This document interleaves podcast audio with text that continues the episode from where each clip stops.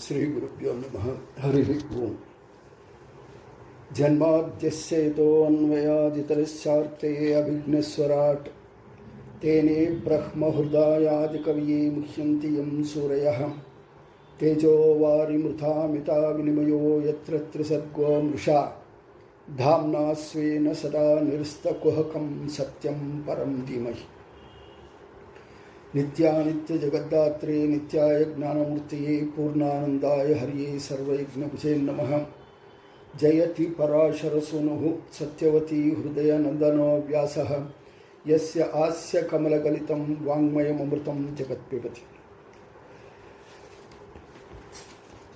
प्रथमो हनुमन्नाम द्वितीयो भीमेव च पूर्णप्रज्ञतृतीयस्तु भगवत्कारसाधकः पूज्याय राघवेन्द्राय सत्यधर्मरताय च भजतां कल्पवृक्षाय नमतां कामधेनुवे पदवाक्यप्रमाणज्ञं मध्वरातं तपोनिधिं गोविन्दपण्डितं वन्दे गोविन्दपदतल्लथं ಶ್ರೀಗುರುಭ್ಯೋ ನಮಃ ಹರಿ ಓಂ ಶ್ರೀಮದ್ಭಾಗವತ ಪುರಾಣ ಪಂಚಮಸ್ಕಂದ ಇಪ್ಪತ್ತನೇ ಅಧ್ಯಾಯದೊಳಗಡೆ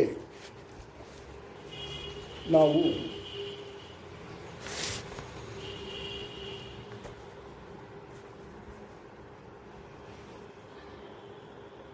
ಕಾಂಚನ ಭೂಮಿ, ಲೋಕಾಲೋಕ ಪರ್ವತ ಹಾಗೆ ಅಂತನ್ನುವಂಥದ್ದು ನಾವು ನೋಡ್ತಾ ಇದ್ವಿ ನಾವು ಹಿಂದೆ ಗಮನಿಸಿದ ಗಮನಿಸಬೇಕಾದ ವಿಷಯ ಅಂತಂದರೆ ಒಂದು ಭಾರತ ದೇಶ ಅಂತನ್ನುವಂಥದ್ದು ಈ ಪ್ರಪಂಚ ಅಂತನ್ನುವಂಥದ್ದು ಬಹು ಸುಂದರವಾದದ್ದು, ಅನೇಕ ಪ್ರದೇಶಗಳು ಇರುವಂಥದ್ದು ಭಗವಂತನಿಗೆ ಸಂಬಂಧಪಟ್ಟಂಥ ಅನುಸಂಧಾನ ಮಾಡ್ಕೋಬೇಕಾಗಿದ್ದು, ಸಾಧನೆ ಮಾಡಿಕೊಳ್ಳೋದಕ್ಕೆ ಅನೇಕ ದೇಶಗಳಿದೆ, ಅನೇಕ ಪ್ರಜೆಗಳಿದ್ದಾರೆ.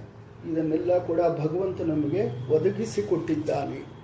ನಾವು ಬರೀ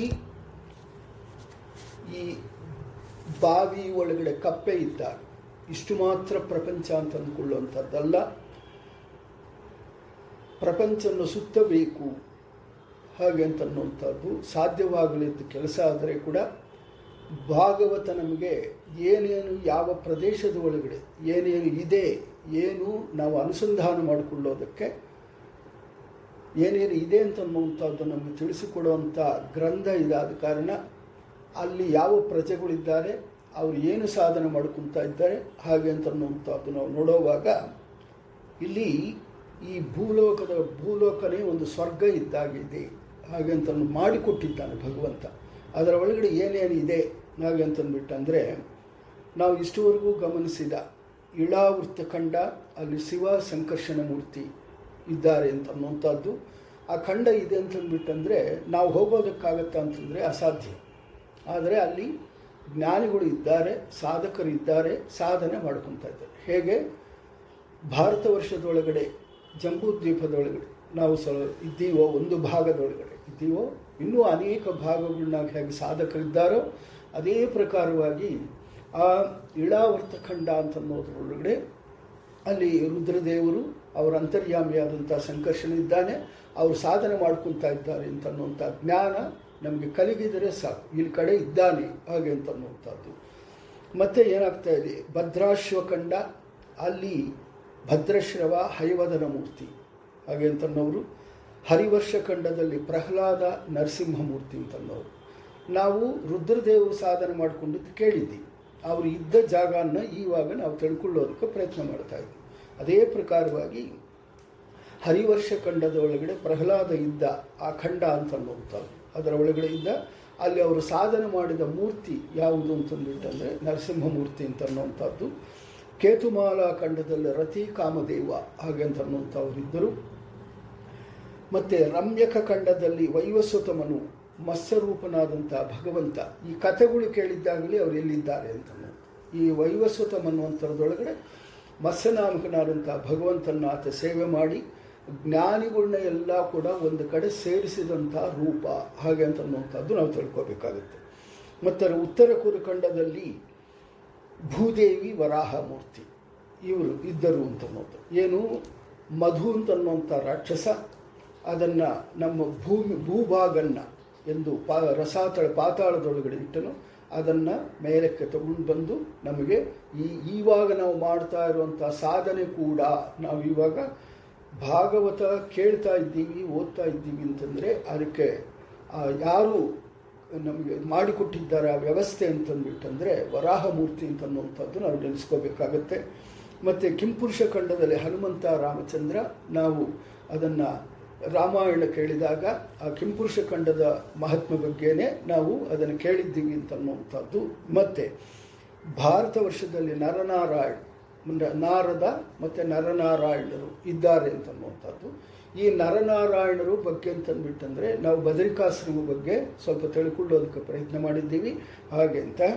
ಮತ್ತು ಮತ್ತು ಪುಣ್ಯಭೂಮಿ ಭಾರತ ವರ್ಷ ಅದರ ಒಳಗಡೆ ಭಾರತ ವರ್ಷದೊಳಗಡೆ ಏನೇನಿದೆ ಅಂತನ್ನುವಂಥದ್ದು, ಅದರ ಒಳಗಡೆ ಮತ್ತೆ ಏನು ಅಂತಂದ್ಬಿಟ್ಟಂದರೆ ಪ್ಲಕ್ಷದ್ವೀಪ ಶಾಲ್ಮಲ ದ್ವೀಪ ಮತ್ತು ಕ್ರೌಂಚ ದ್ವೀಪ ಶಾಖದ್ವೀಪ ಪುಷ್ಕರ ದ್ವೀಪ ಹಾಗೆ ಅಂತನ್ನುವಂಥದ್ದು, ಮತ್ತೆ ಕಾಂಚನ ಭೂಮಿ ಅಂತನ್ನುವಂಥದ್ದು, ಲೋಕಾಲೋಕಗಳು ಹಾಗೆ ಅಂತನ್ನುವಂಥದ್ದು, ಅದನ್ನು ನೋಡೋದಕ್ಕೆ ಪ್ರಯತ್ನ ಮಾಡಿದ್ದೆವು.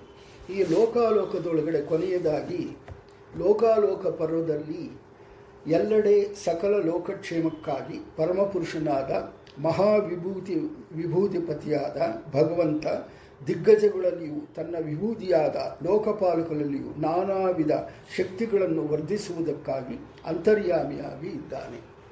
ಅಂದರೆ ಇಲ್ಲಿ ಮಾತ್ರ ಇದ್ದಾನೆ ಅಂತ ಅಂದ್ಕೊಳ್ಳೋದಲ್ಲ. ಪ್ರತಿಯೊಂದು ಜಾಗ ಒಳಗಡೆ ಇರೋವಾಗ ಅಲ್ಲಿ ಕೂಡ ಒಂದು ಅಂತರ್ಯಾಮಿ ರೂಪದಿಂದ ಇದ್ದಾನೆ ಅಂತನ್ನುವಂಥದ್ದು ಮಾತ್ರವಲ್ಲದೆ ಹೊರಗೂ ಕೂಡ ಶುದ್ಧವಾದ ವೀರ್ಯ, ಧರ್ಮ, ಜ್ಞಾನ, ವೈರಾಗ್ಯ, ಐಶ್ವರ್ಯವಾದಿ ಅಷ್ಟಮಹಾಸಿದ್ಧಗಳನ್ನು ವ್ಯಕ್ತ ಮಾಡುತ್ತಾ, ವಿಶ್ವಕ್ಸೇನ ಮುಂತಾದ ತನ್ನ ಪ್ರಮುಖ ಪಾರ್ಶ್ವರಿಂದ ಪ್ರವೃತ್ತನಾಗಿ, ತನ್ನ ಶ್ರೇಷ್ಠ ಆಯುಧಗಳಿಂದ ಶೋಭಿಸುವ ಬಾಹುಗಳಿಂದ ಲೋಕವನ್ನು ಧರಿಸುತ್ತಾ ನಿಂತಿದ್ದಾನೆ. ಅಂದರೆ ಇಲ್ಲಿ ಮುಖ್ಯವಾದಂಥ ರೂಪ ಯಾವುದಿದೆ ಅಂತಂದ್ಬಿಟ್ಟಂದರೆ ದೇವತೆ, ವಿಶ್ವಕ್ಸೇನ.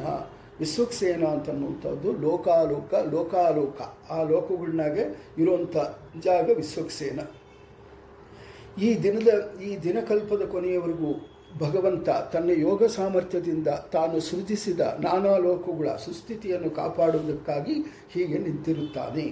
ನೋಡಿ, ಈ ದಿನದ ಕಲ್ಪದ ಕೊನೆವರೆಗೂ ಭಗವಂತ ತನ್ನ ಯೋಗ ಸಾಮರ್ಥ್ಯದಿಂದ ತಾನು ಸೃಷ್ಟಿಸಿದ ನಾನಾ ಲೋಕಗಳನ್ನು ಸುಸ್ಥಿತಿಯಾಗಿ ಕಾಪಾಡುವುದಕ್ಕಾಗಿ, ಅಂದರೆ ಪಾಲನೆ ಸೃಷ್ಟಿ ಸ್ಥಿತಿ. ಈ ಪಾಲನೆ ಅಂತ ಅನ್ನುವಂಥದ್ದು ಇನ್ನು ಅದು ಮುಂದೆ ಲಯ ಹೊಂದುವವರೆಗೂ ಕೂಡ ಇದನ್ನೆಲ್ಲ ಕೂಡ ರಕ್ಷಣೆ ಮಾಡ್ಕೊಂತ ಇರ್ತಾನೆ ಅಂತನ್ನುವಂಥದ್ದು ನಿಂತಿರುತ್ತಾನೆ, ಕೂತಿರುತ್ತಾನೆ ಅಂತಲ್ಲ ನಿಂತೇ ಇರುತ್ತಾನೆ ಅಂತದ್ದು ಮತ್ತು ಇದು ಎರಡು ಯಾಕಂತಂದರೆ ನಿಂತಿರುತ್ತಾನೆ ಅಂತಂದ್ಬಿಟ್ಟಂದರೆ ಪಾಲನೆ ಮಾಡೋದಕ್ಕೆ ನಿಂತಿರಬೇಕು. ಪಾಲನೆ ಮಾಡೋದಕ್ಕೆ ಪ್ರತಿಯೊಂದು ಕಡೆ ಇರಬೇಕು ಅಂತಂದ್ಬಿಟ್ಟು ಅಂದಾಗ ಅದು ಆ ರೂಪನೇ, ಅದು ನಿಂತಿರುವಂಥ ರೂಪ ಪಾಲನೆ ಮಾಡುವಂಥದ್ದು ಅಂತನ್ನುವಂಥದ್ದು ನಾವು ತಿಳ್ಕೋಬೇಕಾಗತ್ತೆ. ಮೇರು ಪರ್ವತದ ಮತ್ತು ಲೋಕಾಲೋಕ ಪರ್ವತಗಳ ನಡುವಿನ ಲೋಕದ ವಿಸ್ತಾರವನ್ನು ಹೇಳಿದ್ದರಿಂದ, ಲೋಕ ವಿಸ್ತಾರವನ್ನು ಹೇಳಿದಂತೆ ಆಯಿತು. ಇಲ್ಲಿಗೆ ಪ್ರತಿಯೊಂದು ಎಲ್ಲ ಕಡೆ, ಎಲ್ಲ ಸೇರಿ, ಅಂದರೆ ಈ ಈ ಬ್ರಹ್ಮಾಂಡದ ಎಲ್ಲ ಲೋಕಗಳ ಬಗ್ಗೆಯೂ ಇವಾಗ ವಿಸ್ತಾರವಾಗಿ ಹೇಳಿ, ಮೇರುವಿನಿಂದ ಲೋಕಾಲೋಕವರೆಗೆ ಅಳತೆ ಮು- ಮೂರುವರೆ ಕೋಟಿ ಯೋಜನಾ ಅಂತಂದ್ಬಿಟ್ಟಂದರೆ ಪಾತಾಳ ಲೋಕದಿಂದ ಹಿಡ್ಕೊಂಡು ಮೇಲೆ ಇದುವರೆಗೂ ಕೂಡ ಇದೆಲ್ಲ ಕೂಡ ಇದರ ವಿಸ್ತಾರ ಎಷ್ಟು ಅಂತಂದರೆ ಮೂರುವರೆ ಕೋಟಿ ಯೋಜನವು. ಹಾಗೆ ಅಂತಂದ್ಬಿಟ್ಟಂದರೆ ಮೂರುವರೆ ಕೋಟಿ ಹಾಕಿ ಅದಕ್ಕೆ ಹನ್ನೆರಡರಿಂದ ಅದನ್ನು ಗುಣಕಾರ ಮಾಡಿದರೆ ಅಷ್ಟು ಕಿಲೋಮೀಟರ್ಗಳು ದೂರ ಇದೆ, ಮೈಲುಗಳಷ್ಟು ದೂರ ಇದೆ, ಹಾಗೆ ಅಂತನ್ನುವಂಥದ್ದು ತಿಳ್ಕೊಬೇಕಾಗುತ್ತೆ. ಆ ಲೋಕದ ಆಚೆ ಯೋಗೀಶ್ವರರು ಅಂದರೆ ಮುಕ್ತರು ವಾಸ ಮಾಡುವ ನಿರ್ಮಲವಾದ ಅನಂತಾಸನ ಅಂತನ್ನುವಂಥದ್ದು ಸಿಗತ್ತೆ. ಇವಾಗ ಅನಂತಾಸನ ಅಂತನ್ನುವಂಥದ್ದು ಏನು ಅಂತಂದರೆ ನಾವು ಇದುವರೆಗೂ ಏನೇನು ಲೋಕಗಳ ಬಗ್ಗೆ ಅದನ್ನು ನೋಡೋದಕ್ಕೆ ನಾವು ಕೇಳೋದಕ್ಕೆ ಪ್ರಯತ್ನ ಮಾಡಿದ್ದೇವೋ ಅಂಥ ಲೋಕಗಳ ಮೇಲೆ ಅನಂತಾಸನ ಇದೆ. ಅನಂತಾಸನ ಆದಮೇಲೆ ಶ್ವೇತದ್ವೀಪ ಶ್ವೇತದ್ವೀಪ ಆದಮೇಲೆ ವೈಕುಂಠ ಹಾಗೆ ಅಂತನ್ನುವಂಥದ್ದು ನಾವು ಇಲ್ಲಿವರೆಗೂ ಕೂಡ ನಾವು ಚಿಂತೆ ಮಾಡಿರುವಂಥದ್ದು ಈ ಅನಂತಾಸನ ಅದುವರೆಗೂ ಅದರ ಕೆಳಗಡೆ ಇರುವಂಥ ಲೋಕಗಳನ್ನೆಲ್ಲ ಕೂಡ ನಾವು ಅದನ್ನು ಗಮನಿಸಿದ್ದೀವಿ. ಅಂತರಿಕ್ಷ ಅಂತನ್ನುವಂಥದ್ದು ಏನು ಅಂತ. ಸ್ವರ್ಗಾಭೂಮಿಗಳ ನಡುವೆ ನಡುವೆ ಅಂತರಿಕ್ಷ, ಸೂರ್ಯನಿರುವ ಸ್ಥಳ ಅದು ಪೂರ್ವಾದಿ ದಿಕ್ಕುಗಳಲ್ಲಿ ಬ್ರಹ್ಮಾಂಡದ ಮಧ್ಯಭಾಗವಾಗಿದೆ. ಏಕೆಂದರೆ ಎಲ್ಲ ಪೂರ್ವಾದಿ ಎಂಟು ದಿಕ್ಕುಗಳಲ್ಲಿಯೂ ಸೂರ್ಯ ಮತ್ತು ಅಂಡ ಕವಾಟಗಳ ನಡುವಿನ ಅದರ ಇಪ್ಪತ್ತೈದು ಕೋಟಿ ಯೋಜನ ಪೂರ್ವ ದಿಕ್ಕುಗಳಲ್ಲಿಯೂ ಊರ್ಧ್ವ ಅದ ಅಧೋ ದಿಕ್ಕುಗಳಲ್ಲಿಯೂ ಮಧ್ಯೆ ಇರುವುದು ಮೇರು ಒಂದೇ. ಸೂರ್ಯನು ಬ್ರಹ್ಮಾಂಡದ ಮಧ್ಯದಲ್ಲಿರುತ್ತಾನೆ. ಎನ್ನಲು ಅವನಿಗೆ ಇರುವ ಮಾರ್ತಾಂಡ ಮತ್ತು ಹಿರಣ್ಯಗರ್ಭ ಎರಡು ನಾಮಗಳೇ ಸಾಕ್ಷಿ. ಏಕೆಂದರೆ ಮೃತವಾದ ಅಂದರೆ ನಿರ್ಜೀವವಾದ ಅಂಡದಲ್ಲಿಯೇ, ಅಂದರೆ ಅಂಡದ ಮಧ್ಯಭಾಗದಲ್ಲಿಯೇ ಇರುವವನು ಸೂರ್ಯ ಅದರಿಂದ ಮಾರ್ತಾಂಡ ಅಂತಂದುಬಿಟ್ಟಂದು ಎನಿಸ್ತಾನೆ ಹಿರಣ್ಯ ಹಿರಣ್ಮಯವಾದ ಬ್ರಹ್ಮಾಂಡ ಗರ್ಭದಲ್ಲಿ, ಅಂದರೆ ಮಧ್ಯದಲ್ಲಿ ಜನಿಸುವ ಮಧ್ಯದಲ್ಲಿ ಜನಿಸುವ, ಜನಿಸುವುದರಿಂದ ಸೂರ್ಯ ಹಿರಣ್ಯ ಗರ್ಭನೆಂದು ಕರೆಸಿಕೊಳ್ಳುತ್ತಾನೆ. ಜ್ಞಾನಿಗಳು ಮಾತ್ರ ಲಭ್ಯನಾದ್ದರಿಂದ ಸೂರ್ಯ ನೆನೆಸಿರುವ ಭಗವಂತ ಎಲ್ಲ ದಿಕ್ಕುಗಳನ್ನು ಆಕಾಶ, ಅಂತರಿಕ್ಷ, ಭೂಮಿ, ಸ್ವರ್ಗ, ಮೋಕ್ಷ, ನರಕ, ಪಾತಾಳಗಳೊಂದಿಗೆ ಎಲ್ಲ, ಎಲ್ಲವನ್ನೂ ಬೇರೆ ಬೇರೆಯಾಗಿ ನಿರ್ಮಿಸುತ್ತಾನೆ. ದೇವ, ಪಶು, ಮನುಷ್ಯ, ಸರಿ, ಸರ್ಪ, ವೃಕ್ಷ, ಲತೆ ಎಂದು ಸರ್ವಜೀವ ಸಮೂಹಗಳಿಗೂ ಸ್ವಾಮಿಯಾದ ಸೂರ್ಯಾಂತರ್ಗತ ಭಗವಂತನೇ ಚಕ್ಷುರಿಂದ್ರಿಯ ಪ್ರೇರಕನೂ ಆಗಿದ್ದಾನೆ. ನಮಗೆ ಕಣ್ಣುಗಳು ಏನು ಕಾಣಿಸ್ತಾ ಇದೆಯೋ ಅದರಿಂದ ಸೂರ್ಯನ ಬಲದಿಂದ ನಮಗೆ ಕಣ್ಣುಗಳು ಅಂತ ಅನ್ನುವಂಥದ್ದು ಕಾಣಿಸ್ತಾ ಇದೆ. ಇವಾಗ ಅಮೆರಿಕ ಆಗಲಿ, ರಷ್ಯಾ ಆಗಲಿ, ಚೈನಾ ಮತ್ತು ಭಾರತ ಇವರೆಲ್ಲರೂ ಕೂಡ ಚಂದ್ರಮಂಡಲಕ್ಕೆ, ಚಂದ್ರಗ್ರಹ ಅಲ್ಲ, ಚಂದ್ರಮಂಡಲಕ್ಕೆ ಒಂದು ರಾಕೆಟ್ ಕಳಿಸಿದ್ದಾರೆ ಅಂತನ್ನುವಂಥದ್ದು ನಾವು ಕೇಳ್ತೀವಿ ಇವಾಗ ಅದರೊಳಗಡೆ ಹೋದವರು ಬೆರಳುಗಳ ಮೇಲೆ ಲೆಕ್ಕ ಹಾಕಿದರೆ ಒಂದು ಹತ್ತು ಜನನೋ ಇಲ್ಲಂಗೆ ಹೋದರೆ ಐದು ಜನನೋ ಹೋಗಿದ್ದಾರೆ.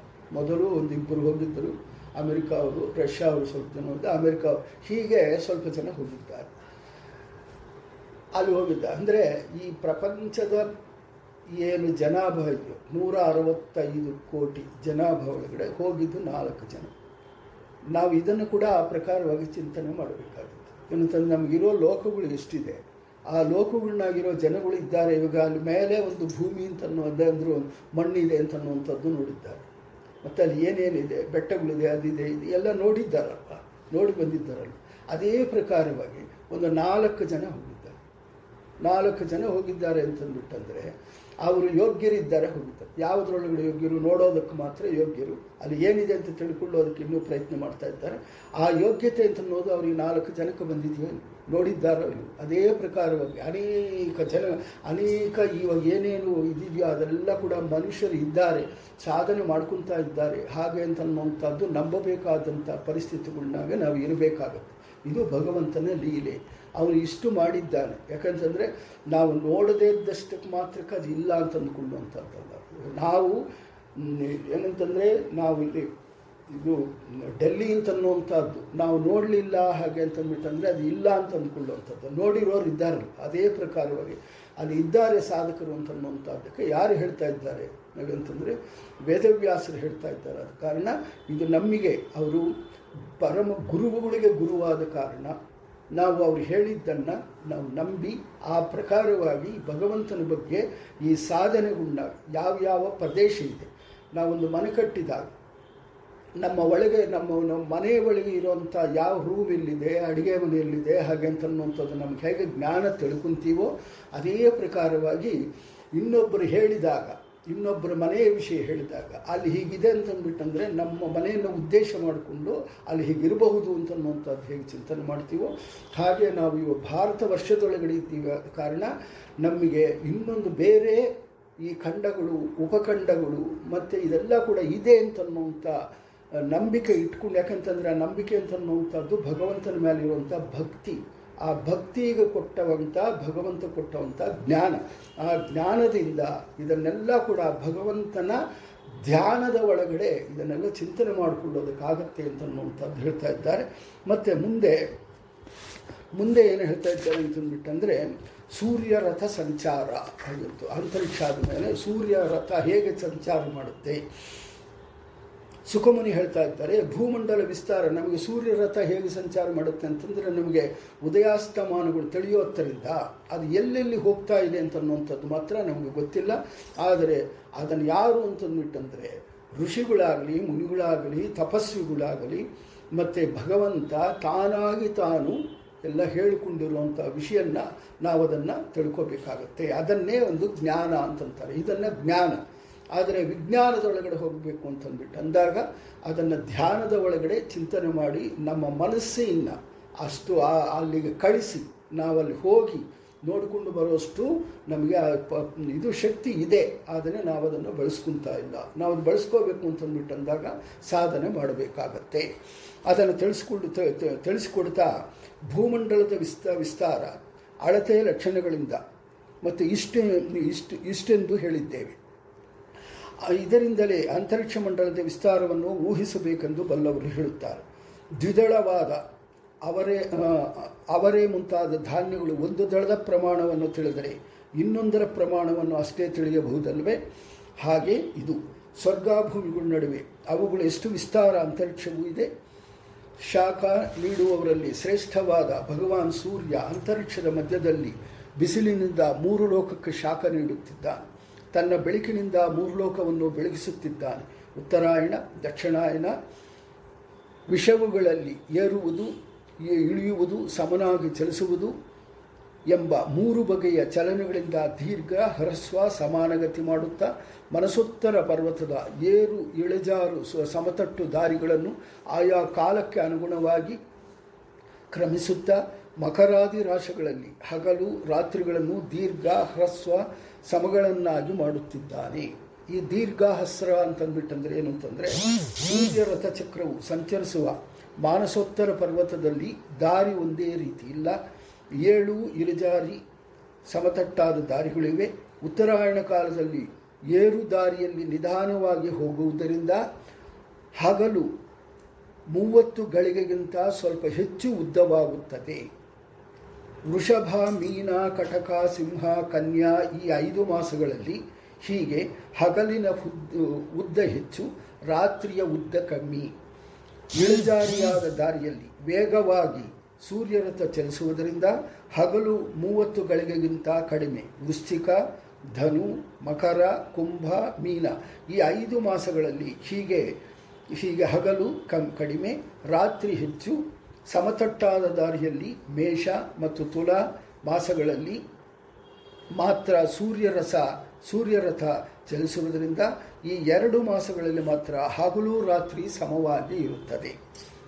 ಆಯಾ ಕಾಲಕ್ಕೆ ಸರಿಯಾಗಿ ಸೂರ್ಯ ಏಳು, ಇರಜ, ಇಳಜಾರು ಮತ್ತು ಸಮತಟ್ಟಾದ ದಾರಿಗಳಲ್ಲಿ ಸಂಚರಿಸುವುದರಿಂದ ಹಗಲು ರಾತ್ರಿ ಪ್ರಮಾಣಗಳು ಆಯಾ ಕಾಲಕ್ಕೆ ಅನುಗುಣವಾಗಿಯೇ ಹೆಚ್ಚು ಕಡಿಮೆ ಮತ್ತು ಸಮವಾಗಿ ಇರುತ್ತದೆ. ಇದು ಸೂರ್ಯ ನಮಗೆ ಈ ಕಾಲದ ರಾತ್ರಿ ನಮಗೆ ಚಳಿಗಾಲದೊಳಗಡೆ ರಾತ್ರಿ ಹೆಚ್ಚಾಗಿದ್ದು, ಬಿಸಿಲು ಕಾಲದೊಳಗಡೆ ರಾತ್ರಿ ಕಮ್ಮಿಯಾಗಿರೋದಕ್ಕೆ ಮತ್ತು ಇದೆಲ್ಲ ಕೂಡ ಯಾವ ಪ್ರಕಾರವಾಗಿ ಆಗತ್ತೆ ಅಂತನ್ನುವಂಥದ್ದು ಇಲ್ಲಿ ಶಾಸ್ತ್ರದೊಳಗಡೆ ತಿಳಿದುಕೊಡ್ತಾ ಇದ್ದಾರೆ. ಸೂರ್ಯನು ಮೇಷರಾಸಲ್ಲಿ ಸಂಚರಿಸುವಾಗ ಹಗಲು ರಾತ್ರಿಗಳು ಸಮಪ್ರಮಾಣವಿರುತ್ತದೆ. ವೃಷಭ ರಾಶಿ ಎಂದು ಐದು ರಾಶಿಗಳಲ್ಲಿ ಸೂರ್ಯ ಸಂಚರಿಸುವಾಗ ರಾತ್ರಿಗಿಂತ ಹಗಲೇ ಹೆಚ್ಚಾಗಿರುತ್ತದೆ, ರಾತ್ರಿ ಕಡಿಮೆ ಇರುತ್ತದೆ. ಪ್ರತಿ ಮಾಸಗಳಲ್ಲಿ ಒಂದೊಂದು ಗಳಿಗೆಯಷ್ಟು ಹೆಚ್ಚು ಕಡಿಮೆಯಾಗುತ್ತದೆ. ಹೀಗೆ ಹಗಲು ರಾತ್ರಿಗಳು ಹೆಚ್ಚು ಕಡಿಮೆಯಾಗುತ್ತಾ, ಮೂವತ್ತು ಮುಹೂರ್ತಗಳ ದಿನ ಪ್ರಮಾಣ ಒಂದೇ ರೀತಿ ಇರುತ್ತದೆ. ವೃದ್ಧಿಯಾಗುವ ಹಗಲಿನೊಂದಿಗೆ ಕ್ಷಯವಾಗುವ ರಾತ್ರಿಯನ್ನು, ಕ್ಷಯವಾಗುವ ಹಗಲಿನೊಂದಿಗೆ ವೃದ್ಧಿಯಾಗುವ ರಾತ್ರಿಯನ್ನು ಸಮವಾಗಿ ಸಮವಾಗಿ ಹಗಲಿನೊಂದಿಗೆ ಸಮವಾದ ರಾತ್ರಿಯನ್ನು ಸೇರಿಸಿಟ್ಟರೆ ಹೊತ್ತು ಮೂವತ್ತು ಮುಹೂರ್ತಗಳೇ ಆಗುತ್ತವೆ. ಹೆಚ್ಚು ಕಡಿಮೆ ಆದರೆ ಕೂಡ ಮುಹೂರ್ತಗಳು ಮತ್ತು ಮೂವತ್ತು ಮುಹೂರ್ತಗಳೇ ವೃಶ್ಚಿಕಾದಿ ಐದು ರಾಸುಗಳಲ್ಲಿ ಸೂರ್ಯನಿರುವಾಗಲೂ ಹಗಲು ಕಡಿಮೆಯಾಗುತ್ತದೆ, ರಾತ್ರಿ ಹೆಚ್ಚಾಗುತ್ತದೆ. ದಕ್ಷಿಣಾಯನದಲ್ಲಿ ಹಗಲು ಹೆಚ್ಚುತ್ತದೆ, ರಾತ್ರಿ ಕಡಿಮೆಯಾಗುತ್ತದೆ. ಉತ್ತರಾಯಣದಲ್ಲಿ ಹಗಲು ಕಡಿಮೆಯಾಗುತ್ತದೆ, ರಾತ್ರಿ ಹೆಚ್ಚುತ್ತದೆ. ಹೀಗೆ ಮಾನಸೋತ್ತರ ಪರ್ವತವಾದ ಪ್ರಮಾಣದ ಒಂಬತ್ತು ಕೋಟಿ ಐವತ್ತು ಲಕ್ಷ ಯೋಜನೆಗಳು ಎಂದು ಹೇಳುತ್ತಾರೆ. ಮಾನಸೋತ್ತರ ಪರ್ವತದಲ್ಲಿ ಮೇರುಗಿಂತ ಪೂರ್ವದಲ್ಲಿ ದೇವದಾನಿ ಎಂಬ ಇಂದ್ರನ ಪಟ್ಟಣವಿದೆ. ದಕ್ಷಿಣ ದಿಕ್ಕದಲ್ಲಿ ಸಂಯಮನಿ ಎಂಬ ಯಮಪಟ್ಟಣವಿದೆ. ಪಶ್ಚಿಮ ದಿಕ್ಕದಲ್ಲಿ ನಿಮ್ಲೋಚಿನಿ ಎಂಬ ವರುಣ ಪಟ್ಟಣವಿದೆ ಉತ್ತರ ದಿಕ್ಕದಲ್ಲಿ ವಿಭಾವರಿ ಎಂಬ ಸೋಮನ ಪಟ್ಟಣವಿದೆ ಮೇರುವಿನ ನಾಲ್ಕು ದಿಕ್ಕುಗಳಲ್ಲಿ ಈ ಪಟ್ಟಣಗಳು. ದ್ವಾರಕ್ಕೆ ಸೂರ್ಯರಥ ಬಂದಾಗ ಕ್ರಮವಾಗಿ ಉದಯ, ಮಧ್ಯಾಹ್ನ, ಅಸ್ತಮಯ, ನಡುರಾತ್ರಿ, ಪ್ರ ಮತ್ತು ಪ್ರಾಣಿಗಳಿಗೆ, ಪ್ರವೃತ್ತಿ ಮತ್ತು ನಿವೃತ್ತಿಗಳಿಗೆ ನಿವೃತ್ತಿ ನಿಮಿತ್ತಗಳಾಗಿ ಉಂಟಾಗುತ್ತದೆ. ಇದು ಕೇವಲ ವ್ಯವಹಾರ ಮಾತ್ರ. ಸದಾ ಸಂಚರಿಸುವ ಸೂರ್ಯನಿಗೆ ಉದಯಾಸ್ತಗಳೆಂಬುದು ಇಲ್ಲ. ಮೇರುವಿನ ದಕ್ಷಿಣದಲ್ಲಿರುವ ಇಂದ್ರಪಟ್ಟಣ ದ್ವಾರಕ್ಕೆ ಸೂರ್ಯ ಬಂದಾಗ ಉದಯವೊಂದು ವ್ಯವಹಾರ. ಮೇರುವಿನ ಪಶ್ಚಿಮದಲ್ಲಿರುವ ಯಮನ ಪಟ್ಟಣಕ್ಕೆ ಸೂರ್ಯರಥ ಬಂದಾಗ ಉದಯ, ಉದಯದ ವ್ಯವಹಾರ, ಮೇರುವಿನ ಉತ್ತರದಲ್ಲಿರುವ ವರುಣನ ಪಟ್ಟಣಕ್ಕೆ ಬಂದಾಗ ಉದಯ ವ್ಯವಹಾರ, ಮೇರುವಿನ ಪೂರ್ವ ಭಾಗದಲ್ಲಿ ಸೋಮನ ಪಟ್ಟಣಕ್ಕೆ ಬಂದಾಗ ಉದಯ ವ್ಯವಹಾರ, ಉದಯ ಮಧ್ಯಭಾ, ಮಧ್ಯಾಹ್ನದಲ್ಲಿ ಪ್ರಾಣಿಗಳಿಗೆ ತಮ್ಮ ತಮ್ಮ ಕಾರ್ಯದಲ್ಲಿ ಪ್ರವೃತ್ತಿ, ಅಸ್ತಮಯ, ಮತ್ತು ರಾ ನಡುರಾತ್ರಿಯಲ್ಲಿ ನಿವೃತ್ತಿ. ಇದು ಪ್ರಾಣಿಗಳಿಗೆ ಮಾತ್ರ. ಅದು ಏನು ಅಂತಂದರೆ ಬೆಳಿಗ್ಗೆ, ಸಾಯಂಕಾಲ ಅಂತ ಅನ್ನುವಂಥದ್ದು. ಪ್ರವೃತ್ತಿ ಆಗುತ್ತೆ ಅದರಿಷ್ಟಕ್ಕದೇ ನಿವೃತ್ತಿ ಆಗುತ್ತೆ ಹಾಗೆ. ಮೇರು ಪರ್ವತದಲ್ಲಿ, ಅಂದರೆ ಇಳಾವೃತ ಖಂಡದಲ್ಲಿ ಸೂರ್ಯನು ಸದಾ ನಡು ಹಗಲಿನಲ್ಲಿಯೇ ಬೆಳಗುತ್ತಾನೆ. ಇಳಾವರ್ತ ಖಂಡ ಅಂತ ನಿರಂತರ ಬೆಳಕಿರುತ್ತೆ, ಆ ಖಂಡದೊಳಗಡೆ. ಮತ್ತೆ ಬೆಳಗುತ್ತಾನೆ. ಸೂರ್ಯ ಮೇರುವಿನ ಸುತ್ತ ಚಲಿಸುವಾಗ ಮೇರುವು ತನಗೆ ಬಲಕ್ಕಿರುವಂತೆ, ಆದರೆ ಪ್ರದಕ್ಷಿಣವಾಗಿ ಸಂಚರಿಸುತ್ತಾನೆ. ಸೂರ್ಯ ಎಲ್ಲಿ ಉದಯಿಸುವನು, ಅದಕ್ಕೆ ನೇರವಾಗಿ ಸರಳ ರೇಖ ತುದಿಯಲ್ಲಿಯೇ ಪಶ್ಚಿಮದಲ್ಲಿ ಅಸ್ತವಿಸುತ್ತಾನೆ ಬೇರೆ ಕಡೆಯಲ್ಲ, ಅಂದರೆ ದಕ್ಷಿಣಾಯದಲ್ಲಿ ಕ್ರಮವಾಗಿ ಸ್ವಲ್ಪ ಸ್ವಲ್ಪ ದಕ್ಷಿಣ ಭಾಗದಲ್ಲಿಯೇ ಉದಯಾಸ್ತಮಾನಗಳು, ಉತ್ತರಾಯಣದಲ್ಲಿ ಕ್ರಮವಾಗಿ ಸ್ವಲ್ಪ ಸ್ವಲ್ಪ ಉತ್ತರ ಭಾಗದಲ್ಲಿಯೇ ಉದಯಾಸ್ತಮಾನಗಳು ಉದಯಾಸ್ತಮಾನಗಳು ಎಲ್, ಎಲ್ಲಿ ಸೂರ್ಯನು ಅಸ್ತಮಿಸುನೋ ಅದೇ ಪ್ರದೇಶದ ನೇರವಾಗಿ ಪೂರ್ವದಲ್ಲಿರುವ ಜನರಿಗೆ ರಾತ್ರಿಯನ್ನು ಮಾಡಿ ನಿದ್ರೆ ಬರೆಸುತ್ತಾನೆ. ಅವರು ಆಗ ಸೂರ್ಯನನ್ನು ಕಾಣುವುದು ಇಲ್ಲ. ಇಂದ್ರನ ಪಟ್ಟಣದ ಪಟ್ಟಣದ ದ್ವಾರ ಪ್ರದೇಶದಿಂದ ಹೊರಟ ಸೂರ್ಯರಥ ಹದಿನೈದು ಗಳಿಗೆಗಳಿಗೆ ಎರಡು ಕೋಟಿ ಮೂವತ್ತೆರಡು ಲಕ್ಷ ಇಪ್ಪತ್ತೈದು ಸಾವಿರ ಯೋಜನ ದಾರಿಯನ್ನು ಕ್ರಮಿಸಿ ಯಮಪಟ್ಟಣಕ್ಕೆ ಬರುತ್ತಾನೆ. ಅಲ್ಲಿ ಅಲ್ಲಿ ಅಂದರೆ ಇಂದ್ರ ಪಟ್ಟಣಕ್ಕೂ ಯಮಪಟ್ಟಣಕ್ಕೂ ಇರುವಂಥ ಆ ಡಿಸ್ಟೆನ್ಸಿಂಗ್ನ ಹೇಳ್ತಾ ಇರ್ತಾರೆ. ಹೀಗೆ ಯಮಪಟ್ಟಣದಿಂದ ವರುಣಪಟ್ಟಕ್ಕೂ ಸೋಮಪಟ್ಟಣಕ್ಕೂ ತಿರುಗಿ ಇಂದ್ರಪಟ್ಟಣಕ್ಕೂ ಬರುತ್ತದೆ. ಹೀಗೆ ಪುನಃ ಪುನಃ ಸಂಚರಿಸುತ್ತದೆ. ಇದೇ ರೀತಿ ಚಂದ್ರ ಮುಂತಾದ ಗ್ರಹಗಳು, ನಕ್ಷತ್ರ ಮುಂತಾದವುಗಳು ಜ್ಯೋತಿಶ್ಚಕ್ರದೊಂದಿಗೆ ಉದಯಿಸುತ್ತವೆ ಮತ್ತು ಅಸ್ತಮಿಸುತ್ತವೆ. ಹೀಗೆ ವೇದೋಕ್ತವಾದ ಸೂರ್ಯರಥ ಒಂದು ಮುಹೂರ್ತದಲ್ಲಿ ಮೂವತ್ತ ನಾಲ್ಕು ಲಕ್ಷ ಎಂಟು ನೂರು ಯೋಜನೆಗಳು ಚಲಿಸುತ್ತದೆ ನಾಲ್ಕು ಪಟ್ಟಣಗಳು ಸಂಚರಿಸುತ್ತದೆ ಈ ಸೂರ್ಯರಥಕ್ಕೆ ಒಂದೇ ಚಕ್ರ. ಆ ಚಕ್ರಕ್ಕೆ ದ್ವಾದಶ ಮಾಸಾಭಿಮಾನಿಗಳು. ಅಭಿಮನ್ಯವಾದ ಹನ್ನೆರಡು ಅರೆಗಾಲುಗಳು, ಆರು ಋತುವುಗಳು ಅಭಿಮಾನಗಳಿಂದ ಅಭಿಮನ್ಯವಾದ ಆರು ಅಂಚಿನ ಪಟ್ಟಗಳು, ಮೂರು ಚಾತುರ್ಮಾಸ್ಯಾಭಿಮಾನಿಗಳಿಂದ ಅಭಿಮಾನ್ಯಮಾನ ಮೂರು ಗುಮ್ಮಗಳು, ಸಂವತ್ಸರಾಭಿಮಾನಿಯೇ ಈ ಚಕ್ರಕ್ಕೂ ಅಭಿಮಾನಿ ಎಂದು ಹೇಳುತ್ತಾರೆ. ರಥದ ಅಚ್ಚಿನ ಒಂದು ಕೊ, ಒಂದು ಕೊನೆ ಮೇರುವಿನ ಮೇಲ್ಭಾಗದಲ್ಲಿದೆ, ಮತ್ತೊಂದು ಕೊನೆ ಮಾನಸೋತ್ತರ ಪರ್ವತದಲ್ಲಿದೆ. ಈ ಅಚ್ಚಿನ, ಈ ಅಚ್ಚಿಗೆ ಸೇರಿಸಲ್ಪಟ್ಟ ಚಕ್ರ ಎಣ್ಣೆಗಾಣದ ಚಕ್ರದಂತೆ ಮನಸೋತ್ತರ ಪರ್ವತದಲ್ಲಿ ಸುಕ್ಕುತ್ತದೆ, ಸುತ್ತುತ್ತದೆ. ಈ ಅಚ್ಚು ಎರಡು ಕೋಟಿ ಏಳು ಲಕ್ಷ ಯೋಜನ ಉದ್ದವಾಗಿದೆ. ಅದರಲ್ಲಿ ಚಕ್ರವಿರುವ ಭಾಗದಲ್ಲಿ ಇನ್ನೊಂದು ಸಣ್ಣ ಅಚ್ಚಿನ ಕೆಳಭಾಗ ಸೇರಿಕೊಂಡಿದೆ. ಇದು ದೊಡ್ಡ ಅಚ್ಚಿನ ಉದ್ದದ ನಾಲ್ಕನೇ ಒಂದು ಭಾಗದಷ್ಟು, ಅಂದರೆ ಐವತ್ತೊಂದು ಲಕ್ಷ ಎಪ್ಪತ್ತೈದು ಸಾವಿರ ಯೋಜನ ಉದ್ದವಿದೆ. ಎಣ್ಣೆಗಾಣದ ಅಚ್ಚಿನಿಂದ ಆ ಸಣ್ಣ ಅಚ್ಚಿನ ತುದಿಭಾಗ ಧ್ರುವಮಂಡಲದಲ್ಲಿ ವಾಯುಪಾಶದಿಂದ ಬದ್ಧವಾಗಿದೆ. ರಥದಲ್ಲಿರುವ ಸೂರ್ಯನ ಆಸನ, ಆಸನವು ಆಸನವು ಮೂವತ್ತಾರು ರಕ್ಷಣೆ ಯೋಜನೆ ಎತ್ತರವು, ಅದರ ಕಾಲಾಂಶದಷ್ಟು ವಿಸ್ತಾರವಾಗಿದೆ.